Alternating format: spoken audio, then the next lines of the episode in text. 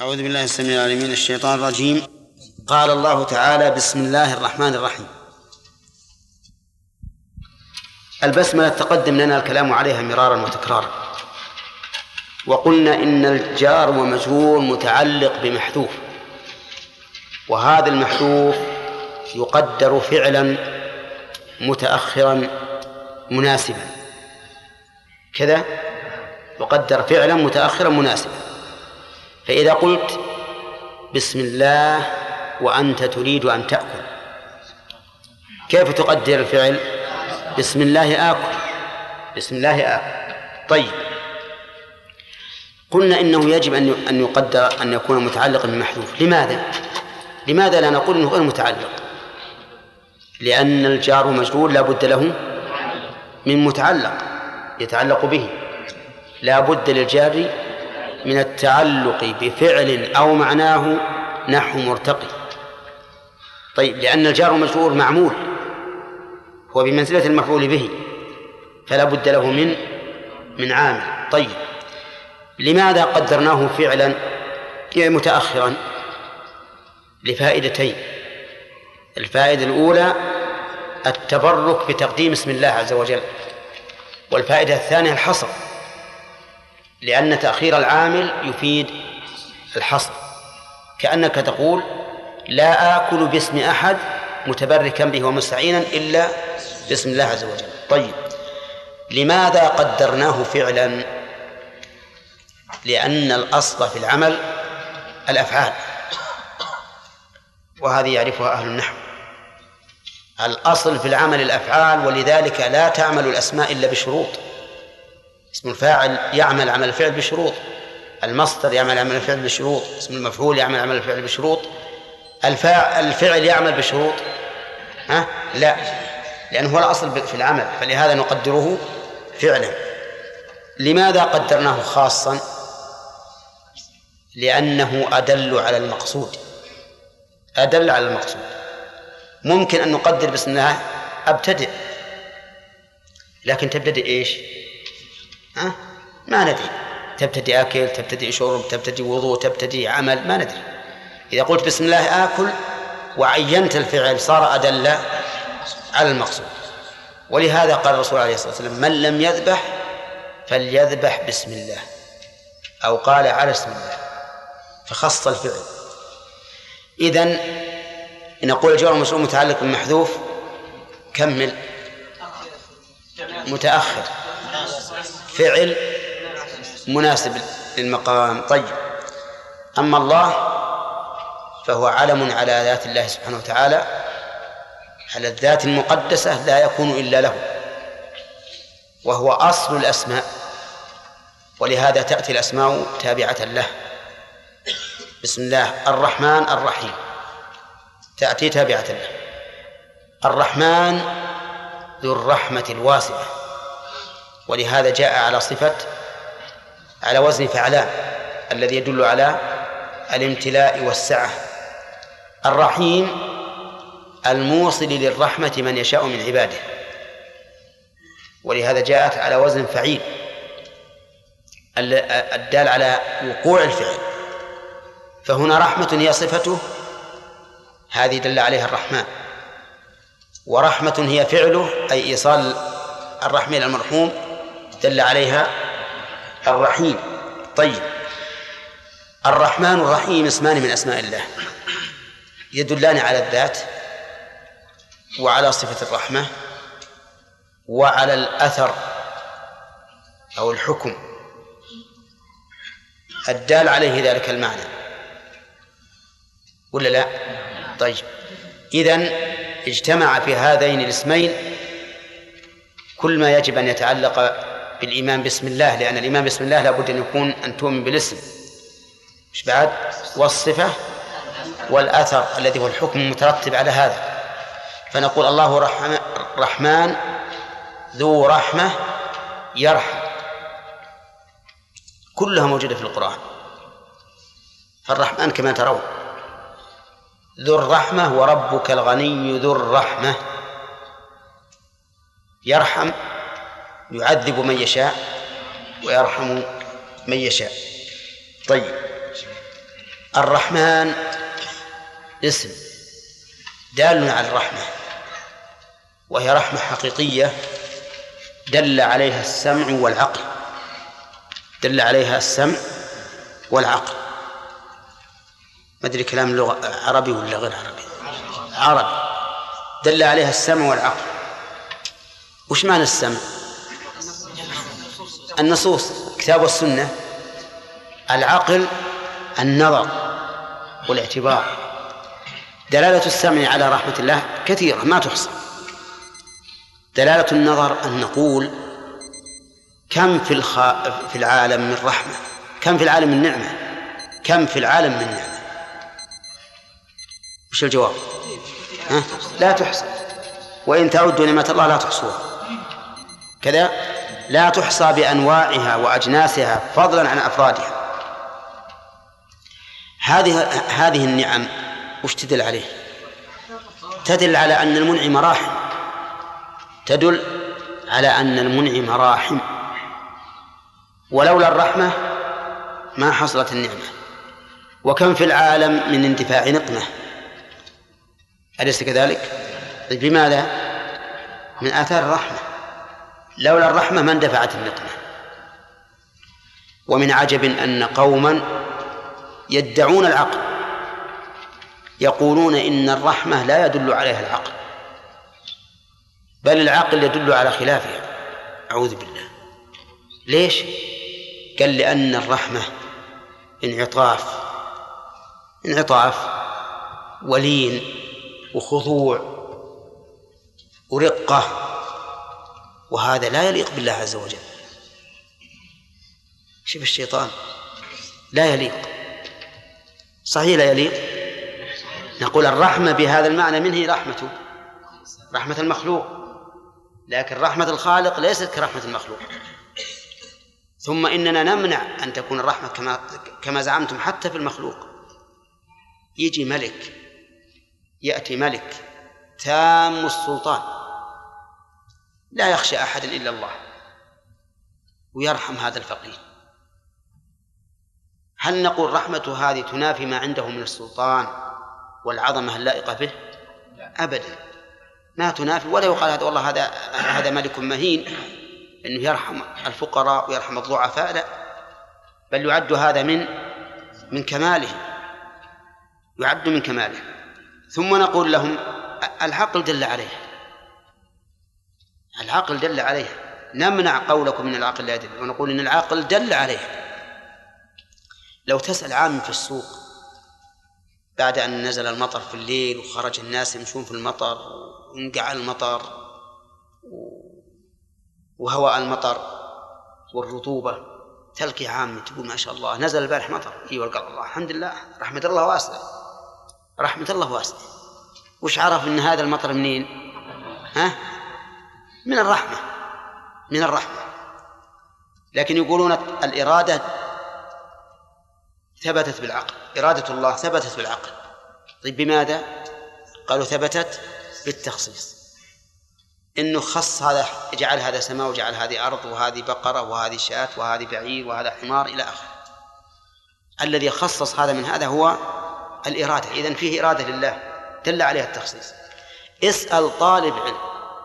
ما هو عامي قل كيف تستدل بالعقل على الإرادة؟ على إرادة الله. وش بيقول لك؟ ما يستطيع. ربما يستطيع يقول أستدل على إرادة الله. هل كون هذا كله بإرادة الله؟ لكن ما يقول أن التخصيص ولا يدل على الإرادة. كذا ولا لا؟ ومع ذلك الرحمة ما دل عليها العقل عندهم والإرادة دل عليها العقل. ونحن نقول إن الإرادة والرحمة كلاهما أو كلتاهما دل عليها العقل. ولا شك في هذا طيب. البسملة ذكرنا فيما سبق. أي دقيقة. البسملة ذكرنا فيما سبق أنها آية من القرآن. لا شك. مستقلة. لا تابعة. لا للتي قبلها ولا للتي بعدها. مستقلة. لكن يؤتى بها لابتداء السورة يؤتى بها لابتداء السورة كل سورة تبتدأ بالبسملة إلا واحدة من السور وهي براءة فإنه لم يثبت عند الصحابة أن الرسول صلى الله عليه وسلم ابتدأها بالبسملة. ولذلك جعلوا فاصلا بينها وبين الأنفال ولم يجعلوا بسملة لأنهم ترددوا هل هي من بقية الأنفال أو هي مستقلة فقالوا نجعل الفاصل ولا نجعل البسملة. إنما البسملة آية مستقلة يبتدأ بها تبتدأ بها كل سورة حتى الفاتحة وهي أول السور تبتدأ بها. وهل هي من السورة؟ قلنا لا. وعلى هذا فما يوجد في المصحف الآن المرقم في الفاتحة خاصة فيها رقم واحد. على أنها أول آية من الفاتحة هو قول مرجوح والراجح أنها ليست آية من الفاتحة وقد مر علينا بيان رجحان هذا القول نعم.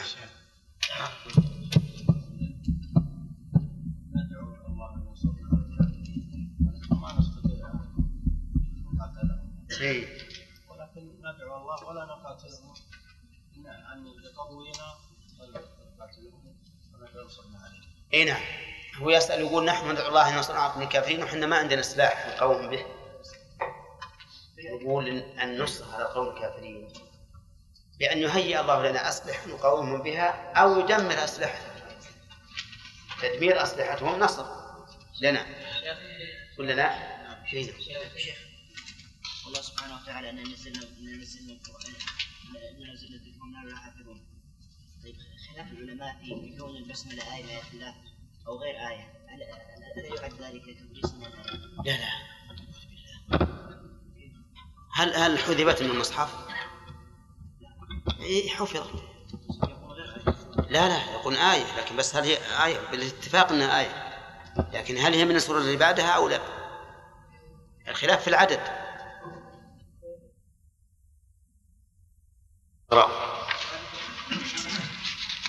أعوذ بالله من الشيطان الرجيم. بسم الله الرحمن الرحيم. ألف لام ميم. الله لا إله إلا هو الحي القيوم. نزل عليك الكتاب بالحق مصدقا لما بين يديه وأنزل التوراة والإنجيل. من قبل هدى لا أصبر من قبل تبع اللي قبل. من قبل تبع للي قبل. من قبل تبع نعم. وأنزل التوراة والإنجيل من قبل هدى للناس وأنزل الفرقان. إن الذين كفروا بآيات الله لهم عذاب شديد. والله عزيز ذو بس. أعوذ بالله من الشيطان الرجيم. تقدم الكلام على البسملة إعرابا ومعنى ومحلا. وتقدم الكلام أيضا على الحروف الهجائية التي ابتدأت بها السور. طيب. الحروف الهجائية التي ابتدأ الله بها بعض السور. قيل إنها رموز وإشارات إلى أشياء وعينها بعض المفسرين. وقيل إنها حروف لا ندري ما معناها. فالله أعلم بما أراد بها. وقيل بل هي حروف هجائية ليس لها معنى. وهذا القول هو الصحيح. وذلك لأن هذا القرآن نزل باللسان العربي المبين. واللسان العربي لا يعطي هذه الحروف الهجائية معنى. وإذا كان لا يعطيها معنى فبمقتضى نزوله به أن لا يكون لها معنى. لكن قال بعض حذاق العلماء إن لها مغزى أي هذه الحروف لها مغزى وهي وهو أن هذا القرآن الذي أعجز فصحاء البلاغة العرب العرباء إنما كان بالحروف التي هم يعرفونها ويركبون كلامهم منها ومع ذلك أعجزهم. يعني لو جاء بلسان غير عربي لقالوا نعجز عنه لكن جاء باللسان العربي الذي يكونون كلامهم بالحروف التي كان بها هذا القرآن. قال ولهذا لا تكاد تجد سورة مبدوءة بهذه الحروف الهجائية إلا وبعدها ذكر القرآن. وهذا ما قاله الزمخشري وشيخ الإسلام ابن تيمية وجماعة من أهل العلم. وقول الله لا إله إلا هو الحي القيوم. هذه جملة مكونة من مبتدأ وخبر. فالله مبتدأ وجملة لا إله إلا هو خبر مبتدأ. لكن هذه الجملة جملة أيضا. لكنها تسمى عند النحويين جملة صغرى. لأن الخبر إذا وقع جملة فهو جملة صغرى والكبرى مجموع المبتدأ والخبر. وقول الحي القيوم خبران آخران الحي خبر لله ثاني والقيوم خبر ثالث. فقول الله علم على الذات المقدسة علم على الرب عز وجل وأصله الإله. بمعنى المألوه وحذفت الهمزة تخفيفا كما حذفت الهمزة من خير وشر في قول في مثل قول الرسول صلى الله عليه وسلم خير صفوف النساء خير صفوف الرجال أولها وشرها آخرها أي أخيرها وأشرها. وكما حذفت الهمزة أيضا من الناس وأصلها أناس. الله علم على الذات المقدسة وهو أعلم أعلم المعارف على الإطلاق. هو أعلم المعارف على الإطلاق. نعم. ومعناه المعبود حبا وتعظيما. فهو فعال بمعنى مفعول وما أكثر ما يأتي فعال بمعنى مفعول. كغراس بمعنى مغروس وبناء بمعنى مبني. وقوله لا إله إلا هو أي لا لا معبود حق إلا هو. فإله اسم لا النافي للجنس. وخبرها محذوف تقديره حق. وهناك آلهة باطلة ولكنها آلهة وضعت عليها الأسماء. بدون حق. كما قال الله تعالى ما تعبدون من دونه إلا أسماء سميتموها.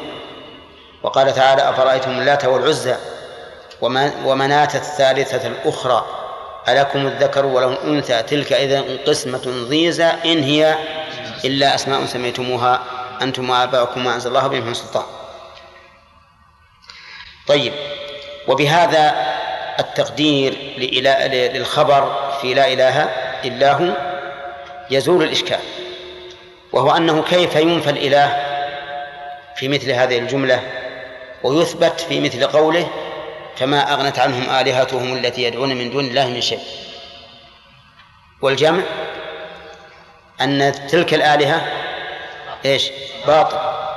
وأما الإله في لا إله إلا الله أو لا إله إلا هو فهو إله حق. ذلك بأن الله هو الحق وأن مدعون من دونه هو الباطل.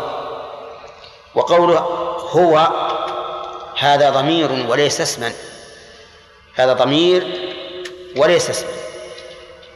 بدليل قوله فاعلم أنه لا إله إلا الله واستغفر لذنبك. هذا علم ولا ضمير؟ علم. وبدليل قوله وما أرسلنا من قبلك من رسول إلا نوحي إليه أنه لا إله إلا أنا. فاعبدون. وأنا هنا ضمير. فعلى هذا نقول أنا وهو في قوله لا إله لا في قوله لا إله إلا أنا وقوله لا إله إلا هو كلاهما ضمير رفع منفصل.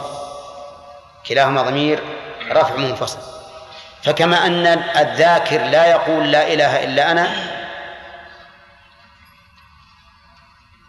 أو كما أن الذاكر لا يجعل أنا اسما لله فلا يجوز أن يجعل هو اسما لله.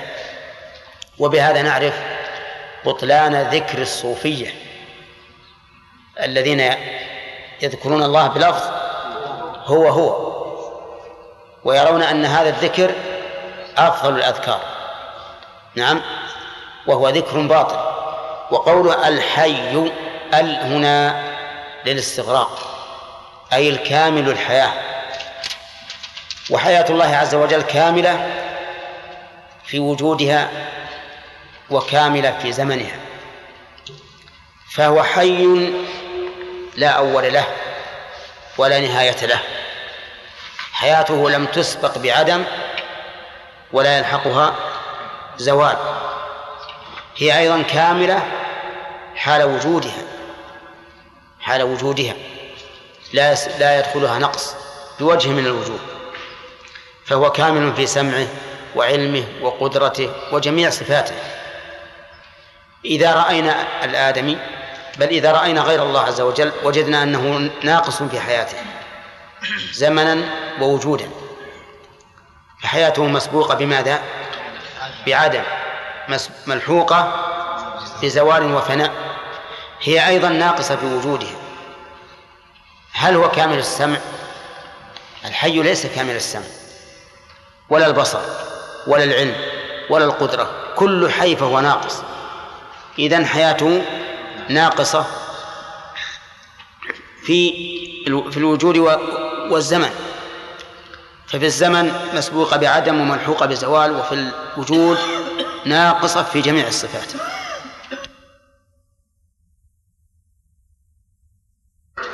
على وزن فيعول فيعول وهو مأخوذ من القيام. ومعناه القائم بنفسه القائم على غيره. القائم بنفسه فلا يحتاج إلى أحد. والقائم على غيره فكل أحد محتاج إليه. كل أحد محتاج إليه. وفي الجمع بين الاسمين الكريمين الحي القيوم في الجمع بينهما استغراق لجميع ما يوصف الله به لجميع الكمالات. ففي الحي كمال الصفات وفي القيوم كمال الأفعال. وفيهما جميعا كمال الذات. الحي كمال الصفات القيوم كمال الأفعال وباجتماعها كمال الذات. فهو كامل الصفات والأفعال والذات. و ثم قال نزل عليك الكتاب. تحب أن نستمر ولا نأخذ اعراب؟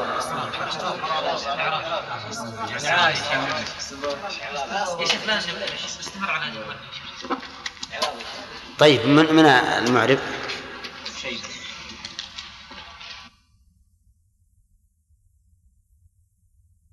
ما في أحد؟ سمع.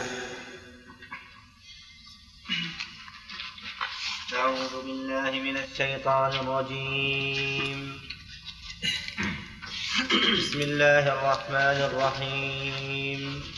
ألف لام ميم. الله لا إله إلا هو الحي القيوم. نزل عليك الكتاب بالحق مصدقا لما بين يديه وأنزل التوراة والإنجيل من قبل هدى للناس. وأنزل الفرقان إن الذين كفروا بآيات الله لهم عذاب شديد والله عزيز ذو انتقام. إن الله لا يخفى عليه شيء في الأرض ولا في السماء. أعوذ بالله من الشيطان الرجيم.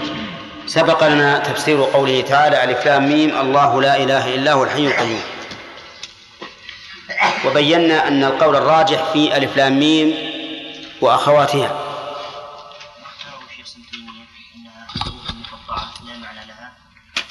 لا هو ما قال لا معنى.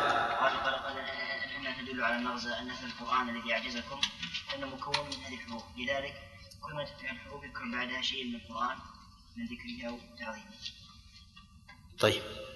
قلنا إن القرآن نزل باللغة العربية. لا لا. نعم. قلنا أن لا معنى لها بذاتها أكيد يعني ولكن لها مغزى. لها مغزى طيب ما هو الدليل يا بندر على أنه ليس لها معنى في ذاتها؟ طيب. الدليل انها أنها دائما يعقبها ذكر لا القرآن. الدليل على أنه ليس لها معنى. نعم. أن القرآن بلسان عربي مبين. نعم. وهذه الحروف بلسان عربي مبين ليس لها معنى. صح. الدليل أن القرآن نزل باللسان العربي المبين وهذه الحروف ليس لها معنى في اللغة العربية في ذاتها. إذن ليس لها معنى. طيب ما الدليل على أن لها مغزى يا عبد الرحمن؟ يعني إن هذه الحروف يعني ما أنه يعقب يعقبها اسمه القرآن. ذكر القرآن والتحدث عنه. ثاني شيء يعني أن هذه الحروف التي أنتم تعرفونها ويعني تتحدثون بها يعني القرآن الكريم مركب منها. كان منها أحسن من كلمة مركب. كان منها. كان منها. نعم. طيب. قوله لا إله إلا هو ما معناها؟ لا معبود بحق. لا معبود حق إلا الله. طيب. لماذا لا نقول إن النفي مسلط على ما بعد إلا يعني لا إله إلا الله ما يوجد إله إلا الله. يوجد آلهة ولكنها باطلة لكن أحسنت. يعني يحصرها بحق نعم نقول لا يمكن أن ننفي الألوهية مطلقا لأن غير الله قد يسمى إلها. طيب يلا فهد ما هو الدليل على إطلاق الإله على غير الله؟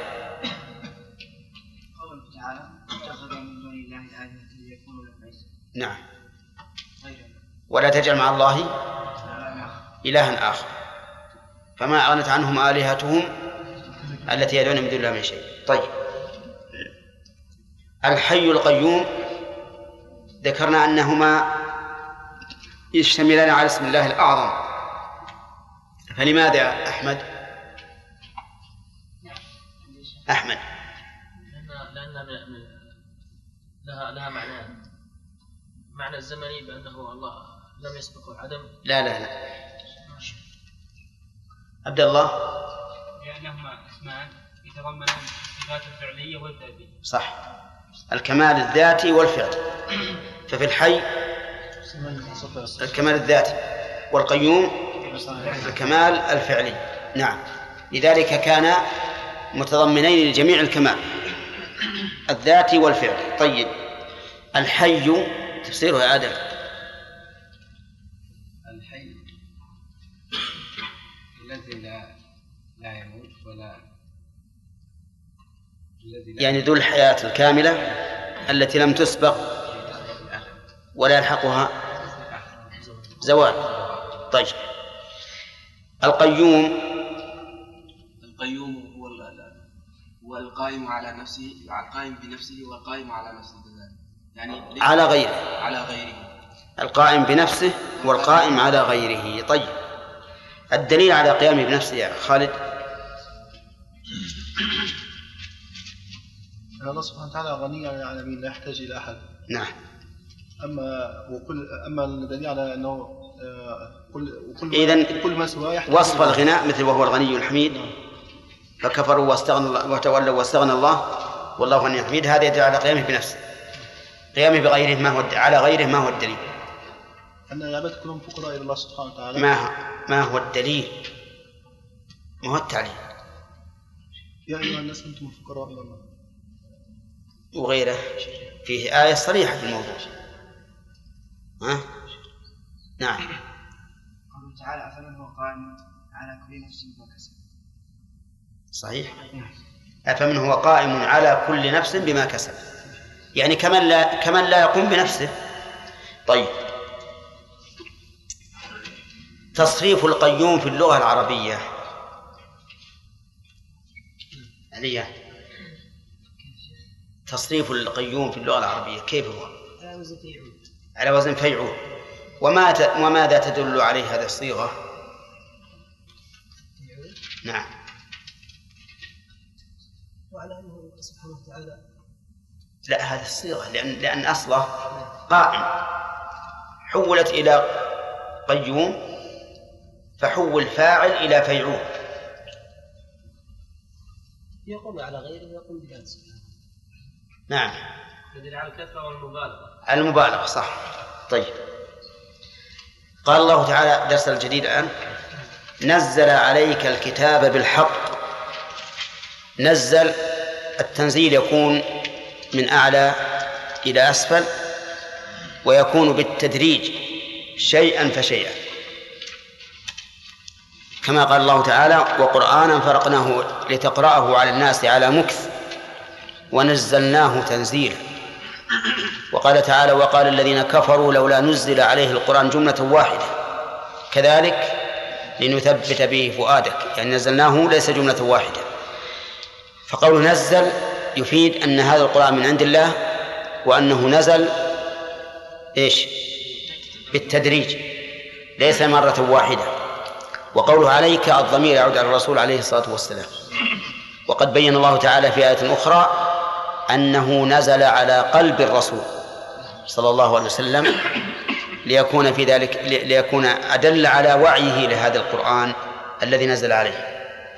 وقوله نزل عليك الكتاب الكتاب هو هذا القرآن وهو فعال بمعنى مفعول لأنه مكتوب فهو كتاب لأنه مكتوب في اللوح المحفوظ.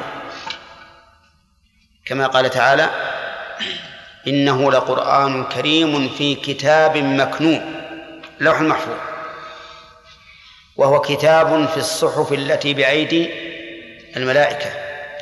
فمن شاء ذكره في صحف مكرمة وهو كتاب في الصحف التي بأيدينا.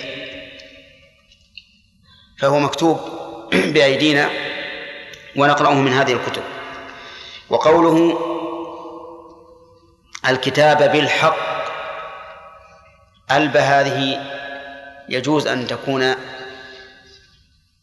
من باب أنه متلبس بالحق. أي مشتمل على الحق. فهو نازل بحق لا بباطل.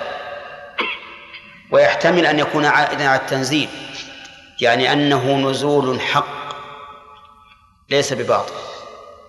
قال الله تعالى وما تنزلت به الشياطين وما ينبغي لهم وما يستطيعون. بعد قوله وإنه لتنزيل رب العالمين نزل به الروح الأمين.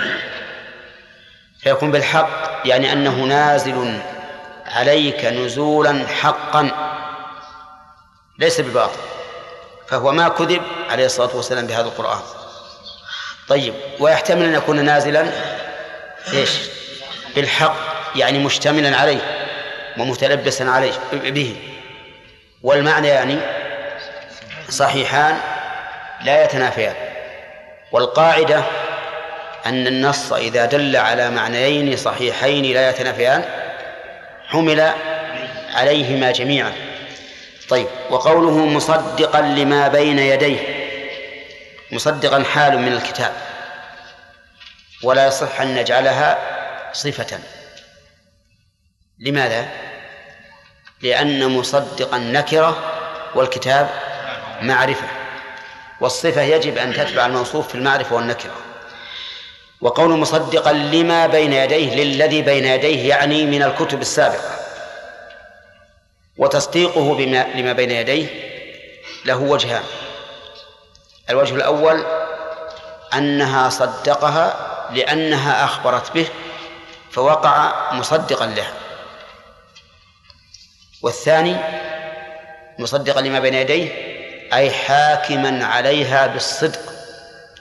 حاكما عليها بالصدق. فهو مصدق لما سبق من الكتب بالوجهين المذكورين لأن الكتب أخبرت به فوقع وإذا وقع صار تصديقا لها. ثانيا الوجه الثاني أنه حكم بأنها صدق من عند الله عز وجل. فيكون هذا التصديق لما بين يديه يشمل الوجهين جميعا. فالقرآن شاهد بأن التوراة حق والإنجيل حق وأن داو وأن الزبور حق وأن صحف إبراهيم حق وأن الله أنزل على كل رسول كتابا.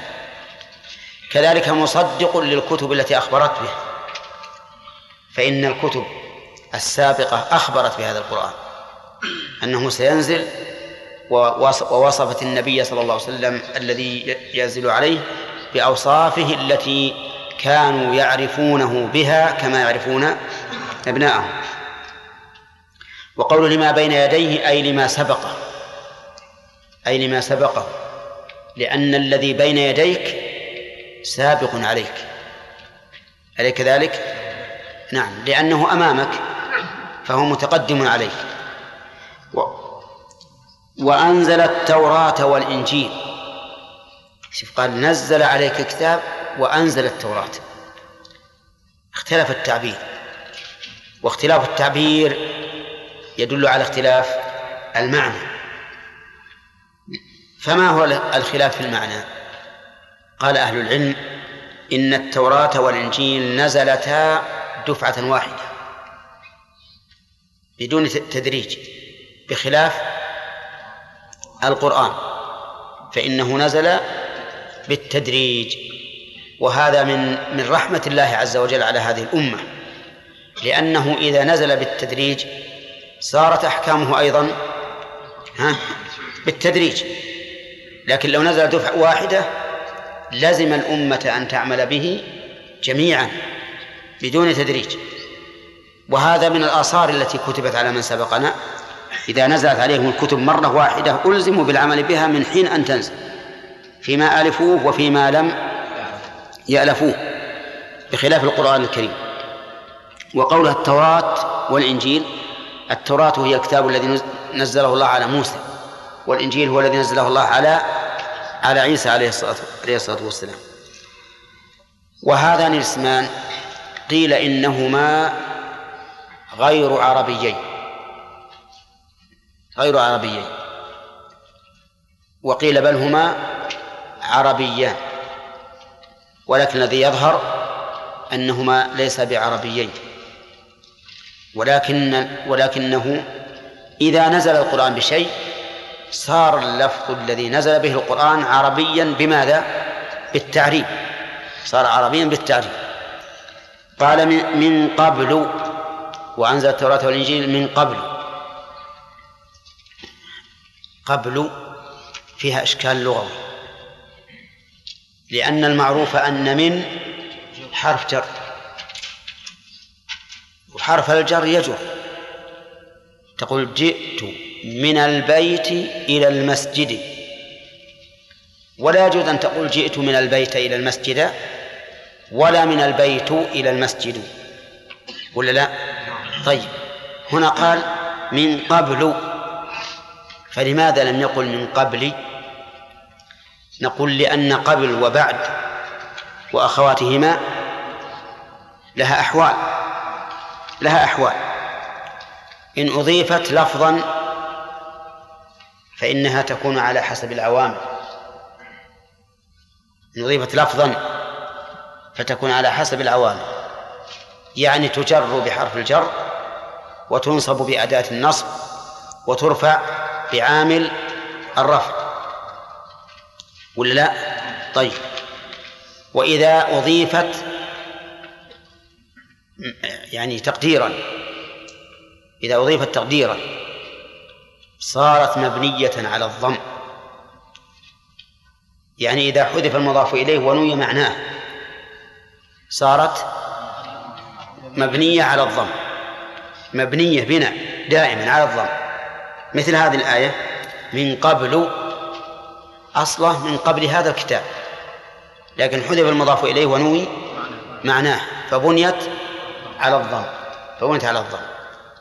طيب إذا حذف المضاف إليه ونوي لفظه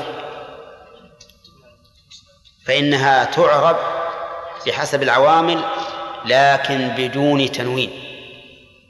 تعرب بدون تنوين. فتقول مثلا من قبل بدون تنوين. إذا حذف المضاف إليه ونوي إيش؟ لفظه. كم هذه من حال؟ ثلاث حالات. إذا قطعت عن الإضافة لفظا ومعنى فإنها بحسب العوامل مع التنوين. تكون بحسب العوامل مع التنوين. فتقول من قبل ومن بعد من قبل ومن بعد. ومنه قول الشاعر فساغ لي الشراب وكنت قبلا أكاد أغص بالماء الفرات. فقال كنت قبلا. نصبها بالتنوين لأنه نوى قطعها عن عن الإضافة لفظا ومعنى. فالأقسام إذن يا عبد الله. ثلاثة زد واحد. أربعة. آه. نعم. أربعة. أربعة الأول. الأول إذا أضيف لفظا نعم. الثاني. الثاني إذا إذا حذف المضاف ونوي ونوي مع لفظه. نعم. الثالث. إذا حذف المضاف ولم يكن لا لفظه ولا معنى. الرابع إذا حذف المضاف ونوي معناه فقط. صح. كذا تعرب في كل الأحوال الثلاث الأربع إلا حالة واحدة وهي إذا حذف المضاف إليه ونوي معناه. طيب. قال وأنزل التوراة والإنجيل من قبل هدى للناس. هدى هذه مفعول من أجله متعلقة بنزل وأنزل. أي أنزلت نزل عليك كتاب هدى للناس. وأنزل التوراة والإنجيل من قبل هدى للناس فهي مفعول من أجله أي لأجل هداية الناس. والمراد بالهداية هنا هداية الدلالة التي يترتب عليها هداية التوفيق. لكن الأصل في هذه الكتب أنها هداية دلالة ولهذا قال هدى للناس عموما. حتى الكفار تهديهم تهديهم وتدلهم تبين لهم الحق من الباطل لكن قد يوفقون لقبول الحق والعمل به وقد لا يوفقون. والهدى ضد الضلال واهتدى بمعنى سار, سار على الطريق الصواب وضل بمعنى انحرف وتاه وضاع ومنه سميت الضالة يعني البعير الضائع. التائه طيب. وقوله هدى للناس الناس سبق لنا مرارا وتكرارا أن أصلها أناس. حذفت همزتها للتخفيف لكثرة الاستعمال. والمراد بالناس البشر وهم بنو آدم. وقوله وأنزل الفرقان أنزل الفرقان. المراد بالفرقان هنا المعنى وليس المراد به القرآن. فالمراد أنزل ما ما ما يبين به الفرق بين الحق والباطل. وإنما قلنا ذلك لأننا لو خصصناه بالقرآن لكان في ذلك تكرار مع قوله نزل عليك كتاب وكان فيه فصل لكون التوراة والإنجيل فرقانا مع أن التوراة والإنجيل فرقان لا شك. أن فيها تفريقا بين الحق والباطل.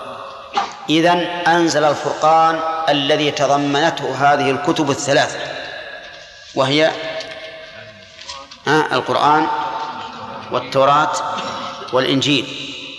ففيها الهدى وفيها الفرقان. فيها التفريق بين الحق والباطل وفيها التفريق بين أهل الحق وأهل الباطل جميعا. ففيها تفريق بين العام العامل والمعمول بين الحق في ذاته قل هذا حق وهذا باطل وبين أهل الحق وأهل الباطل. طيب فيها تفريق بين النافع والضار؟ نعم فيها تفريق بين النافع والضار. فيها تفريق بين الأنفع والنافع؟ نعم. فيها تفريق بين الأضر والضار. لأن كلمة الفرقان كلمة واسعة تحصل آه، تشمل كل ما به الفرق كل ما به الفرق من جميع الوجوه. ولما ذكر الله سبحانه وتعالى منته على عباده بإنزال هذه الكتب العظيمة قال إن الذين كفروا بآيات الله يعني بعد هذا بعد إنزال هذه الكتب الواضحة الهادية المفرقة انقسم الناس إلى قسمين. قسم آمن وقسم كفر. فذكر الله حكم الكافر وبذكر حكم الكافر يتبين حكم المؤمن أو يتبين حكم المؤمن. قال إن الذين كفروا بآيات الله لهم عذاب شديد. هذه الجملة مكونة من مبتدأ وخبر وجملة كبرى وجملة صغرى. ولا لا؟ مبتدأ وخبر وجملة صغرى وجملة كبرى. يلا إيش مهم؟ وين المبتدأ والخبر طيب وفيه أيضا من مبتدأ وخبر منسوخ ومبتدأ وخبر غير منسوخ. وجملة صغرى وجملة كبرى. يلا. إنها حرف توكيد ونصب أين الخبر المنسوخ؟ خبر منصوب أن- أي نعم. المبتدأ والخبر المنسوخ. بآيات الله بآيات لا. اصبر يا أخي. يعني منسوخ يعني محذوف ها؟ لا منسوخ يعني دخل عليه ناسخ. والنواسخ ثلاثة. أي حرف ناسخ. إن وكان وظن. عذاب شديد لا. نعم يا فيصل. شيخ جملة لهم عذاب شديد؟ هي جملة خبر إن الجملة الناسخة منسوخة. إن إن الذين كفروا لهم عذاب شديد. لهم عذاب شديد هذا إيش؟ جملة منسوخة ولا غير منسوخة؟ يعني أجزاؤها. إيه. أجزاؤها منسوخ ولا غير منسوخ؟ غير منسوخ. غير منسوخ. طيب زين. هذه الجملة الاسمية غير المنسوخة طيب عبد الرحمن. الذين واللي بعده وجملة لهم عذاب شديد؟ هذه جملة منسوخة. أحسنت. طيب. أما الإعراب فنقول إن حرف توكيد ونصب. خطأ؟ ليش؟ نقول إن حرف توكيد ينصب المبتدأ ويرفع الخبر. طيب. والذين اسمها مبني على الفتح في محل نصب وكفروا فعل وفاعل لا محل له من إعراب لأنه صلة الموصول وبآيات الله جار ومجرور ومضاف إليه. متعلق بإيش؟ بكفر. ولهم عذاب لهم عذاب شديد لهم خبر مقدم وعذاب مؤخر, مؤخر وشديد صفة له والجملة في محل رفع خبر إن. طيب. يقول عز وجل إن الذين كفروا بآيات الله. كفروا يقال إن أصل الكفر من الستر. من الستر. ويطلق على الجحد لأن الجاحد ساتر. فجحدوا كفروا بآيات الله أي جحدوا بها وأنكروها. وقلنا إن الكفر من الستر لأن منه الكفر. تعرفون الكفر؟ الكفر وعاء الطلع طلع النخل. أتعرفون طلع النخل؟ نعم. فيه الغلاف يسمى كفرة وفي اللغة العامية يسمى كافور. نعم. هذا تجدونه يستر الطلع.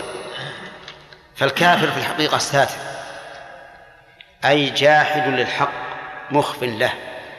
وقول كفروا بآيات الله. الآيات جمع آية وهي العلامات الدالة على الله عز وجل على وجوده وعلى كماله الذاتي وكماله الفعلي. وهي أي الآيات؟ نوعان. آيات كونية ومنها السماوات والأرض والشمس والقمر والنجوم والجبال والشجر والدواب والإنسان. طيب واختلاف اللغات واختلاف الألوان والنوم واليقظة وأشياء كثيرة. هذه آيات كونية. آيات شرعية وهي الوحي المنزل على الرسل. وهي الوحي المنزل على الرسل. فإذا قيل ما وجه ذلك؟ قلنا أما الآيات الكونية فوجه كونها آية أنه لا يستطيع أحد أن يفعل مثل فعل الله عز وجل. أبدا. قال الله تعالى إن الذين تدعون من دون الله كل الذين تدعون من دون الله. لن يخلقوا ذبابا ولو اجتمعوا له. ولو اجتمعوا. لا يخلقون ذبابا. وهل يخلقون جملا؟ ها؟ لا من باب أول. فهم لا يخلقون ذبابا ولا جملا. ولا بعوضا ولا غير ذلك. لا يستطيعون أن يخلقوا هذا أبدا. هل يستطيع أحد أن يذهب بالنهار إذا جاء إذا إذا جاء؟ ها؟ هل يستطيع أحد أن يأتي بالليل إذا جاء النهار؟ أبدا. إلا الله عز وجل. إذن فهذه الآيات الكونية من إيش؟ من آيات الله عز وجل.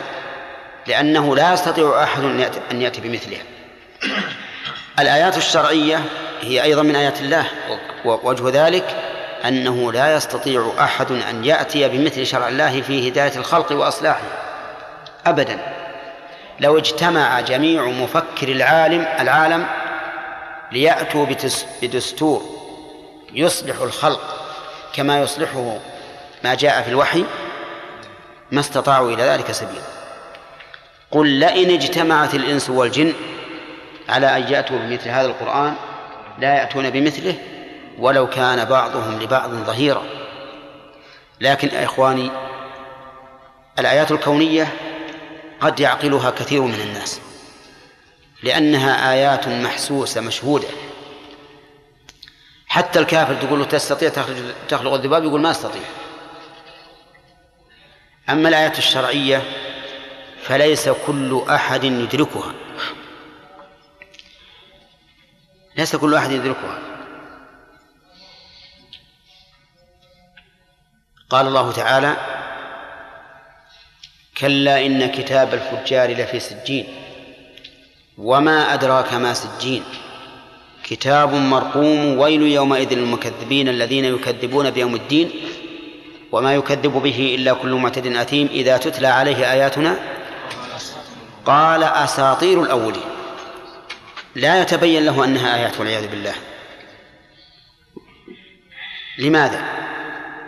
قال الله تعالى مكذبا لقوله كلا بل ران على قلوبهم ما كانوا يكسبون فالإنسان إذا اجتمعت الذنوب على قلبه نسأل الله أن يطهرنا وإياكم منها.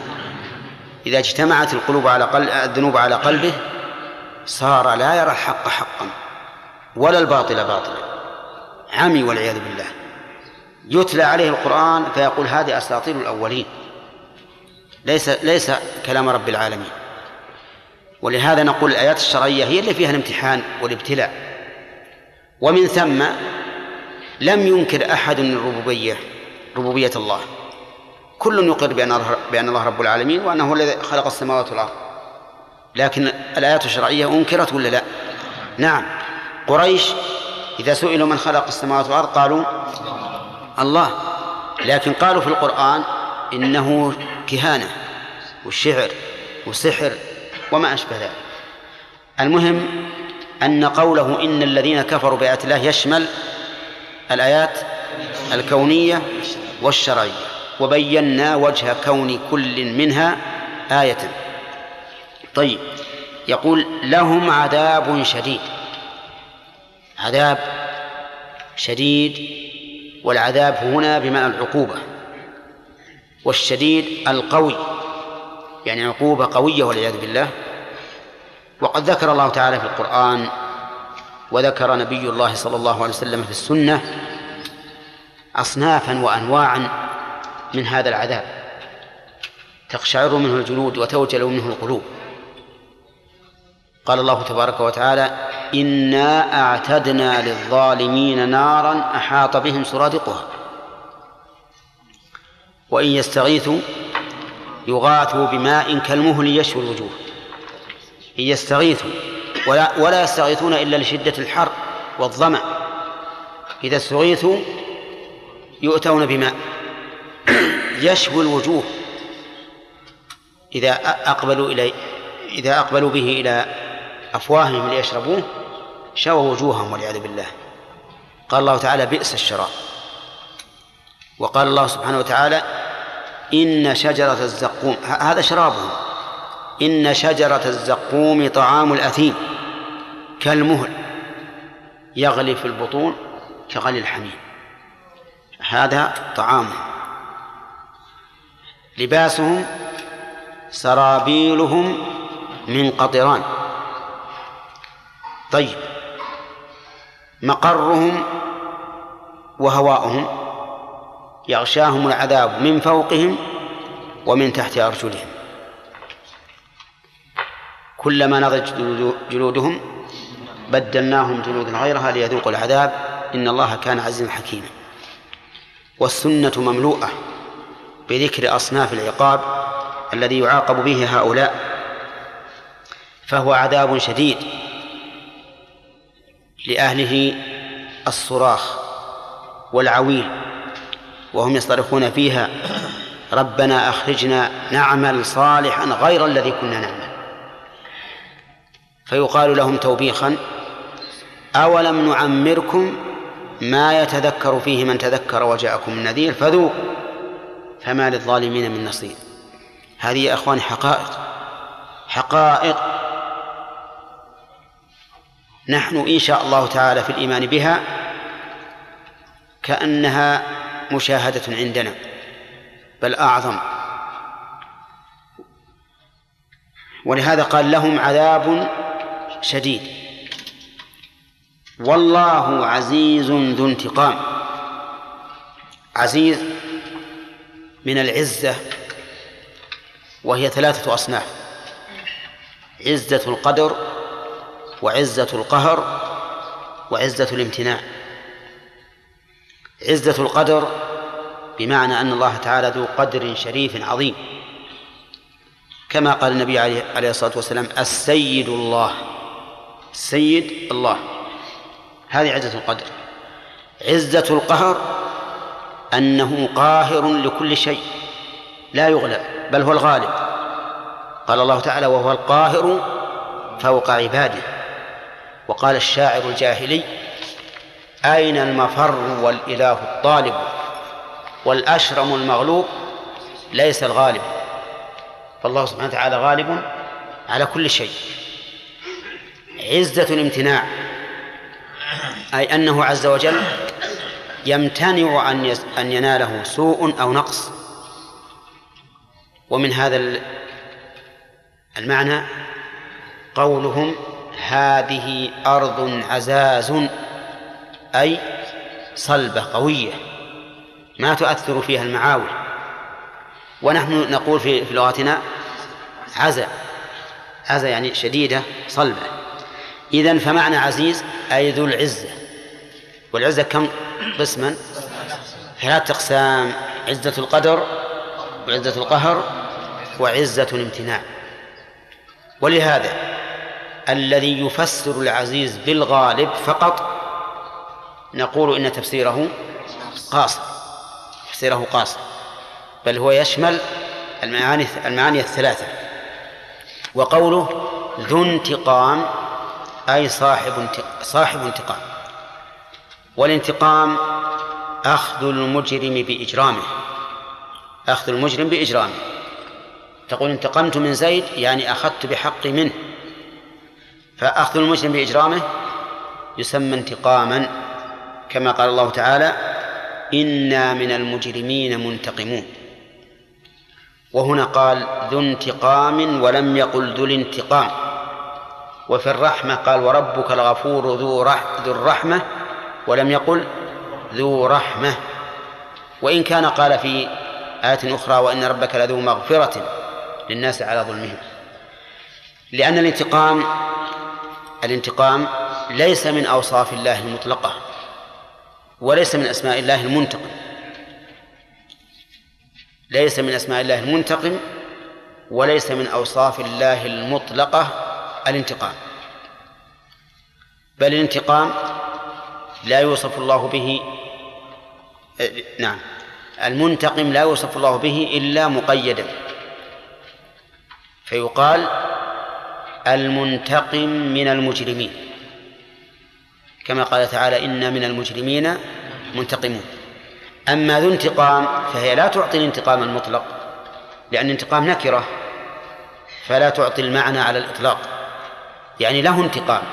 انتقام ممن مقيد ولا مطلق؟ مقيد. انتقام من المجرمين. انتبه. وبهذا نعرف أن أن الأسماء المسرودة في في الحديث الذي رواه الترمذي لا تصح عن النبي صلى الله عليه وسلم لأنه ذكر فيها من أسماء الله المنتقم وهذا لا يصح.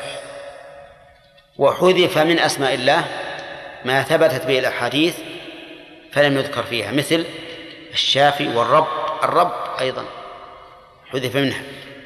فالمهم أن أن الله قال ذو انتقام ولم يقل ذو الانتقام ولم يصف نفسه بالمنتقم إلا مقيدا. نأخذ الآن الفوائد. ها؟ جت الأسئلة. ترى ما مع الساعة اللي تعلم باقي أربع؟ راح أربع منين؟ عشان- ما بقي إلا واحد. دقيقة واحدة. طيب اسأل. ما بين يديه ما يشمل ما, ما يتقدمه يعني الذي أمامه والذي خلفه. يعني إذا أخبر القرآن بخبر ثم وقع هذا الخبر يكون القرآن مصدقا لهذا الخبر. مثل الآن هناك بس المراد بما يديه من الكتاب. كما قال تعالى في سورة المائدة وأنزلنا عليك كتابا الحق مصدقا لما بين يديه من الكتاب. ولا ك... ولا كتاب بعده. لا قصدي في أشياء وقعت إي صحيح لكن لكن هو ما هو مصدق لما بين يديه لأنه كيف يصدق ما بين يديه؟ يعني في المستقبل. التصديق عن شيء مضى لو قال صادقا فيما بين يديه صح. أن يخبر بصدق لما يستقبل. فآية المائدة تقيد هذا وأيضا المعنى ما يستقيم. نعم. شيخ صلى الله إليكم الفرق بين الكفر والشرك. الفرق بينهما أن نقول كل شرك كفر وليس كل كفر شركا نعم. وليس كل كفر شركا نعم. الذي يعبد الصنم مشرك وهو كافر أيضا. والذي يجحد ما يجب الإيمان به كافر وليس بمشرك. نعم. شيخ شيخ من قبل أتينا بالاعراب ولم نأتي بالتفسير. ولم يأتي التفسير يعني. القبل كل ما تقدم فهو قبل. يعني من قبل هذه الكتب. أي نعم. كيف؟ ومن قبل من قبل هذا الكتاب. يعني للق- للآية هذه من قبل هذا الكتاب. نعم. بالنسبة شيخ. أنت. بالنسبة ذكرنا في اسم موسى وعيسى لأنهما اسمان أعجميان نعم. وإذا ذكر في القرآن فهما عربيان. نعم. معربان. معربان. نعم. توراة الإنجيل. ها؟ إيش؟ يقول عيسى وموسى إيه التراث والإنجيل هم موسى وعيسى؟ لا. موسى وعيسى اسمان أعجميان اي نعم. وإذا ذكر في القرآن؟ فهما معربان. نعم. كل اسم أعجمي إذا ذكر في القرآن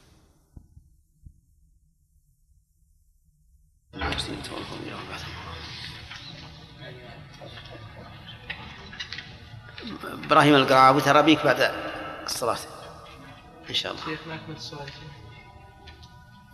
هذا وش؟ ما في إشكال لكن ما ذكره أهل الأصول في بحث هل في القرآن لفظ غير عربية نعم. مثل ذلك في استبرق وغيره من يعني في الأصل فهو معرب وليس أصله عربيا.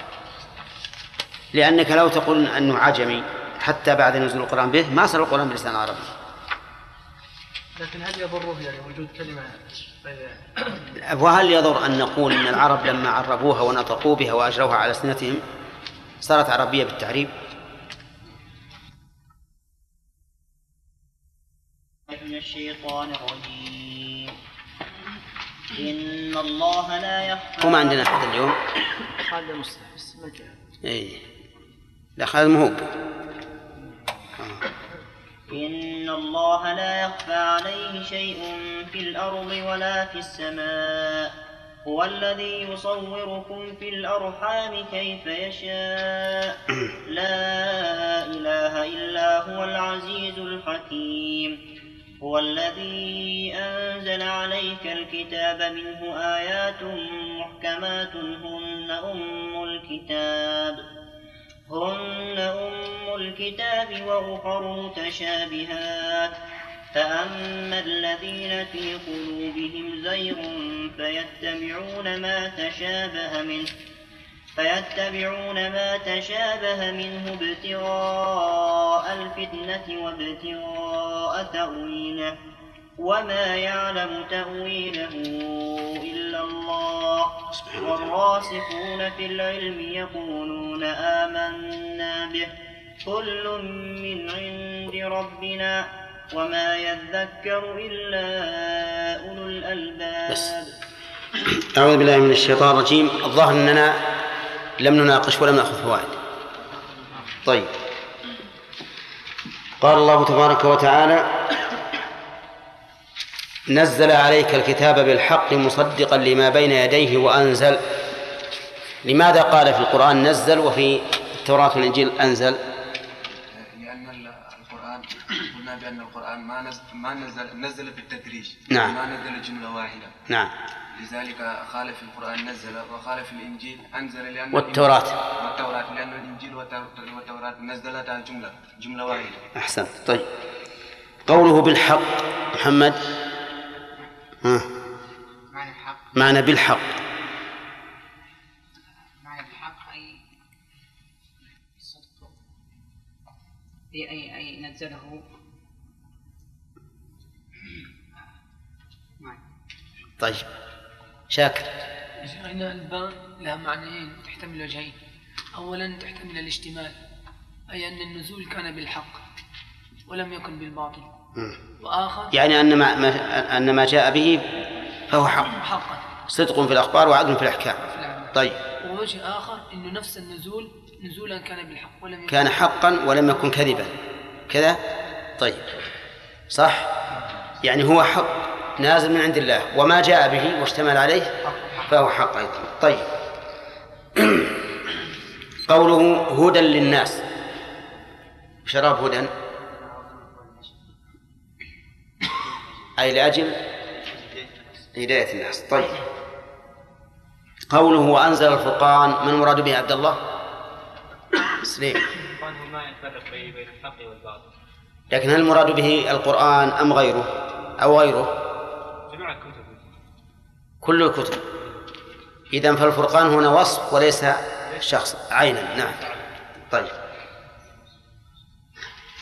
قوله إن الذين كفروا بآيات الله لهم عذاب شديد. ما مناسبتها لما قبلها؟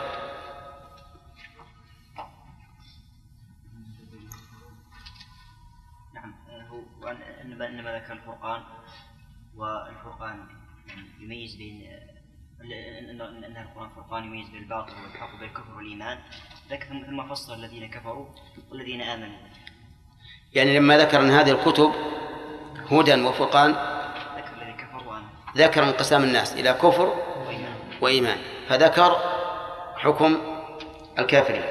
طيب. قوله والله عزيز ذو انتقام. العزيز غانم عزيز الغالب فقط. عزة القدر العزيز ذو العزة. العزة. طيب. والعزة؟ عزة القهر نعم. وعزة الامتنان نعم. طيب معنى عزة القدر؟ خليل؟ يعني في القدرة قدرة؟ القديم لا لا. أقول ما معنى القدر؟ عزة القدر. قدر عظيم يعني ذو قدر عظيم. والقدر يعني الشرف والسؤدد وما أشبه ذلك. عزة القهر يا شيبة. إنه سبحانه وتعالى قاهر هو القاهر فوق عباده. قاهر لا يغلب بل هو الغالب. نعم. طيب الثالث عزة الامتناع. يوسف. إنه يمتنع عليه كل وصف لا يليق بالجلال. أنه يمتنع عليه كل عيب و- ونقص. كل كل عيب ونقص. طيب. قوله ذو انتقام معناها أحمد لا ما حضرت درس رجل معذور نعم. خالد؟ أي صاحب انتقام. أي صاحب انتقام. هل هذا يدل على أن الانتقام لله وصف مطلق؟ لا. آه. وإنما مقيد. أن أنه ذو انتقام في محله. ولهذا جاءت نكرة. قال ذو انتقام انتقام ممن؟ من المجرمين. أحسنت. نرجع الآن إلى الفوائد من من الأول الفوائد طيب من فوائد الآيات الكريمة السابقة أولا إثبات ألوهية الله عز وجل لقوله الله والثاني انفراده به- بهذه الألوهية في قوله لا إله إلا هو. ومن فوائد الآية إثبات اسمين من أسماء الله الحي القيوم وقد ورد أنهما اسم, اسم الله الأعظم لاشتمالهما على كمال الذات والصفات والأفعال. كذا؟ طيب. ومن فوائد الآية إثبات حياته وقيوميته. من أين تؤخذ فهد؟ بس هذه الحي القيوم ونحن قلنا إثبات حياته وقيوميته. ها. كل اسم فإنه متضمن للصفة. كذا؟ وقد يتضمن أمرا زائدا وهو الحكم الذي يسمى الأثر. أليس كذلك؟ طيب. من فوائد الآية الكريمة أن كل شيء مفتقر إلى الله وأن الله غني عما سواه. لأن وجه ذلك لأن كمال حياته يستلزم غناه عن كل أحد. وكمال قيوميته يستلزم افتقار كل شيء إليه وهو كذلك. قال الله تعالى ومن آياته أن تقوم السماء والأرض بأمره. وقال تعالى أفمن هو قائم على كل نفس بما كسبت. أما أما الآية التي بعدها فمن فوائدها إثبات أن علو الله لقوله نزل وأنزل والنزول لا يكون إلا من أعلى. طيب ومن فوائدها أن القرآن الكريم منزل لقوله نزل عليك. وهل كونه منزلا يستلزم أن لا يكون مخلوقا؟ لا. مجرد كونه منزلا لا يستلزم أن يكون أن لا يكون مخلوقا لأن الله قد ينزل المخلوق. نز ونزلنا من السماء ماء مباركا والماء مخلوق. أنزل من السماء ماء والماء مخلوق. لكن بالنظر لكون القرآن كلاما يستلزم أن لا يكون مخلوقا لأن الكلام صفة المتكلم وصفة الخالق غير مخلوقة. إذن فيؤخذ أن القرآن مخلوق لكونه نزل من عند الله وهو أن القرآن نعم يؤخذ كون القرآن غير مخلوق أنه نزل من عند الله وهو كلام. والكلام صفة المتكلم وال وصفة والصفة تابعة للموصوف واضح؟ ومن فوائد الآية الكريمة فضل رسول الله صلى الله عليه وسلم وميزته لقوله عليك الكتاب بالحق ولكن قد يرد علينا أن الله سبحانه وتعالى قد يضيف الإنزال إلى الناس. كما قال تعالى في سورة آل عمران قل آمنا بالله وما أنزل علينا وما أنزل على إبراهيم. وفي آية البقرة قولوا آمنا بالله وما أنزل إلينا وما أنزل إلى إبراهيم. فالجواب نقول أن نقول هو أنزل إلى الرسول مباشرة وإلينا بواسطة. بواسطة الرسول صلى الله عليه وسلم هو الذي بلغه إلينا. ومعلوم أن الأصل أشرف من من الفرع. ومن فوائد الآية الكريمة أن هذا الكتاب الذي أنزله الله على محمد صلى الله عليه وسلم مشتمل على الحق. لقوله بالحق فقد جاء بالحق ونزل به. قال الله تعالى وبالحق أنزلناه وبالحق نزل. فما نوع الحق الذي نزل به القرآن؟ نقول ما في القرآن إما أخبار وإما أحكام. فالحق في الأخبار الصدق والحق في الأحكام العدل. كما قال الله تعالى وتمت كلمة ربك صدقا وعدلا. نعم إذن نقول القرآن كل ما فيه من الأخبار فهو صدق وكل ما فيه من الأحكام فهو عدل. هل يشمل ذلك أن هذه الأخبار وهذه الأحكام نافعة مصلحة للخلق؟ الجواب نعم. قال الله تعالى نحن نقص عليك أحسن القصص بما أوحينا إليك هذا القرآن. وقال لقد كان في قصصهم عبرة لأولي الألباب. فكل ما فيه من الخبر فهو نافع وكل ما فيه من حكم فهو أيضا نافع متضمن للمصالح ودفع المفاسد. ومن فوائد الآية الكريمة أن القرآن نفسه حق. من أين يؤخذ؟ من قوله بالحق.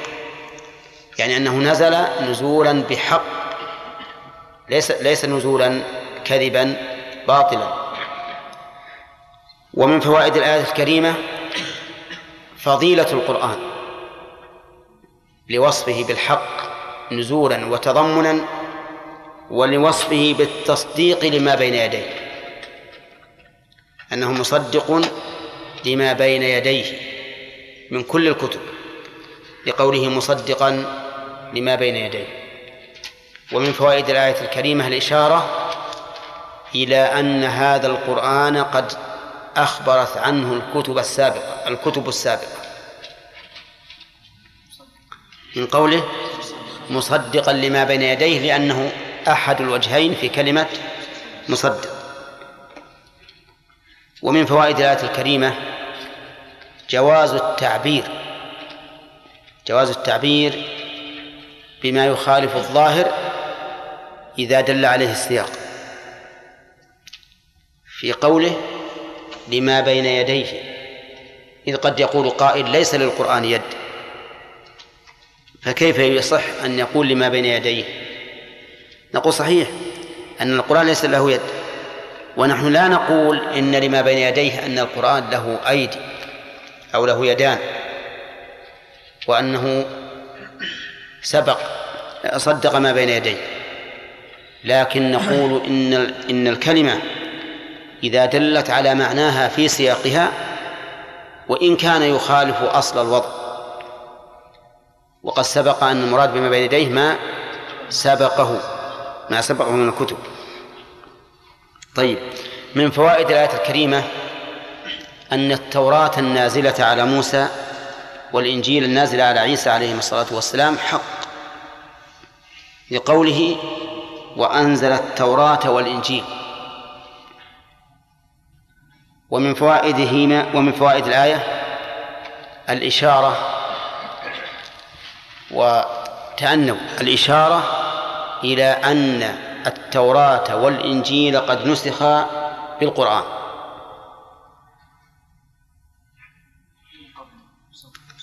ها؟ هل يمكن أن نقول من قبل تشير إلى أن هذين الكتابين قد مضى عهدهما وانقضى؟ على كل حال في المسألة ثقل أو أو في الاستدلال بهذا على ما قلناه ثقل يعني أننا لا نجزم بذلك. لكن لنا دليل من غير هذه الآية وهو ما في سورة المائدة. حيث قال الله تعالى مصدقا لما بين يديه من الكتاب ومهيمنا عليه. ومن فوائد الآية الكريمة رحمة الله عز وجل بعباده وعنايته بهم حيث كان ينزل الكتب على رسله هدى للناس. هدى للناس. أليس كذلك؟ نعم. ومن فوائد الآية الكريمة إثبات حكمة الحكمة لله تعالى في أحكامه الشرعية كما تثبت في أحكامه الكونية.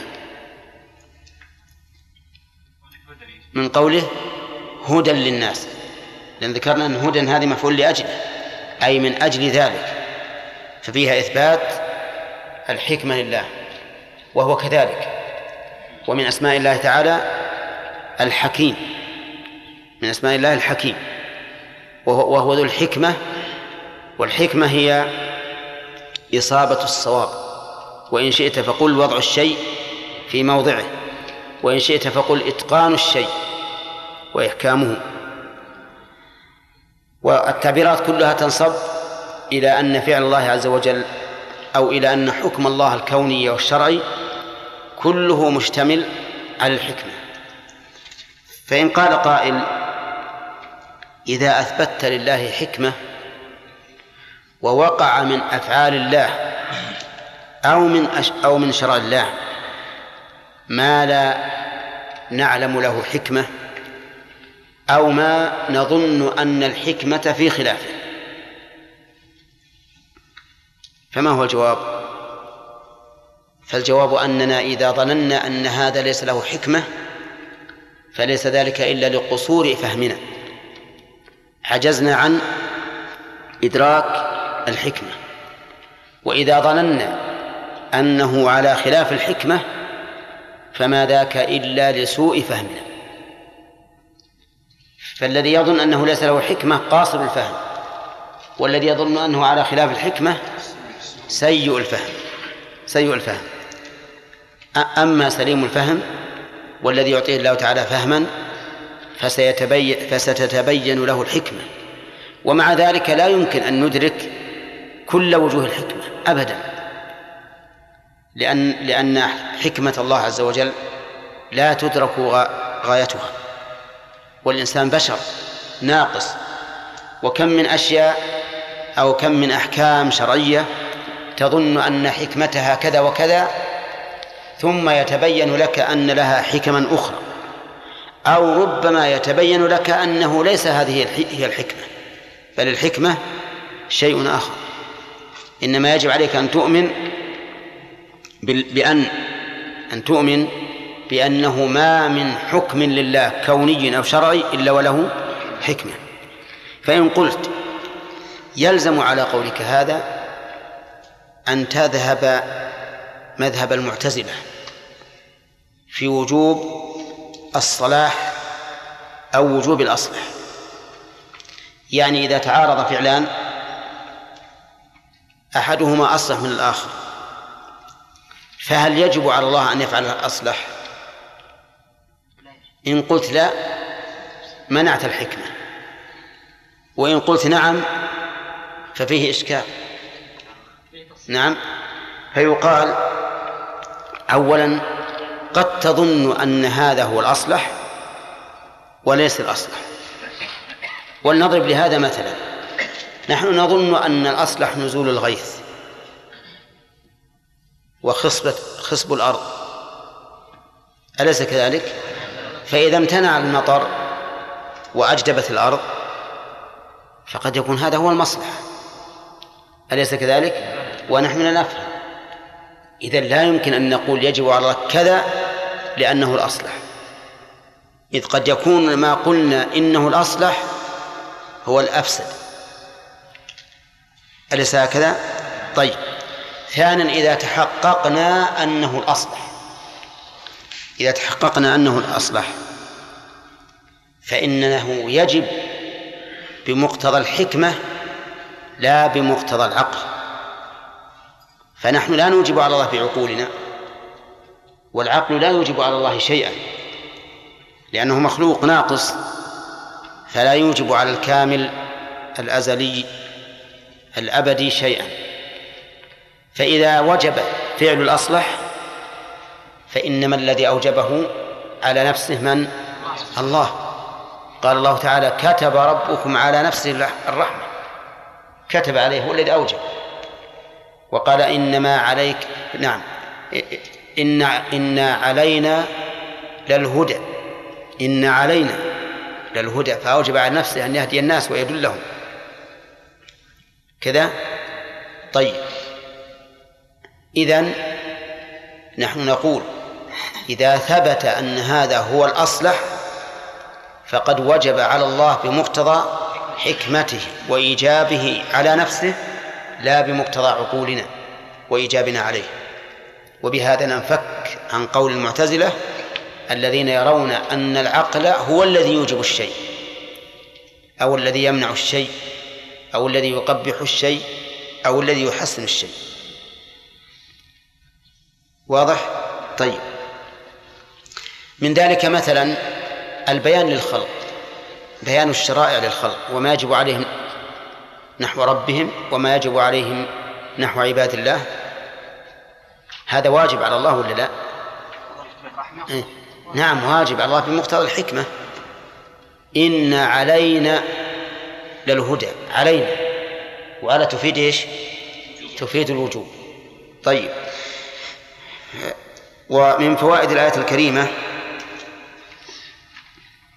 أن القرآن أو أن هداية القرآن نوعان عامة وخاصة. فالعامة مثل هذه الآية هدى للناس والخاصة مثل قوله هدى للمتقين هدى للمتقين. فما هو الفرق؟ الفرق أن الهداية التي بمعنى الدلالة عامة والهداية التي بمعنى التوفيق والاهتداء هذه خاصة خاصة بالمتقين. فالهداية التي تتضمن الاهتداء هذه للمتقين.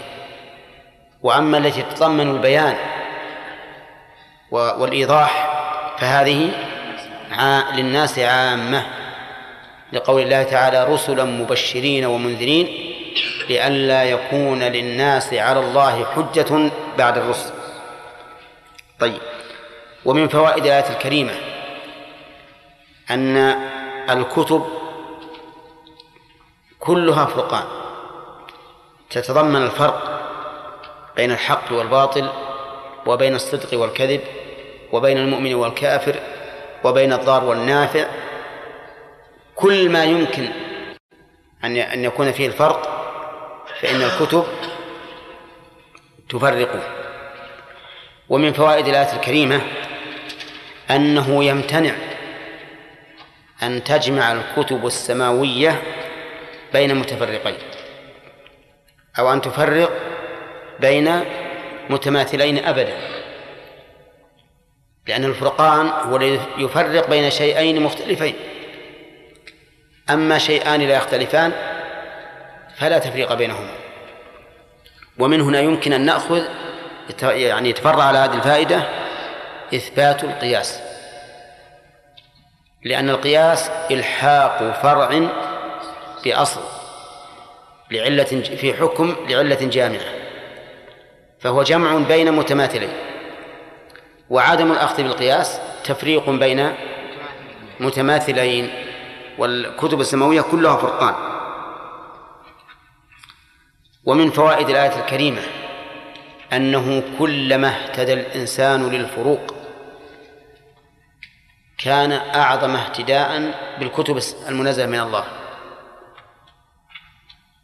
كذا كلما اهتدى للفروق كان أعظم اهتداء بالكتب المنزلة من السماء لأن الكتب كلها فرقان.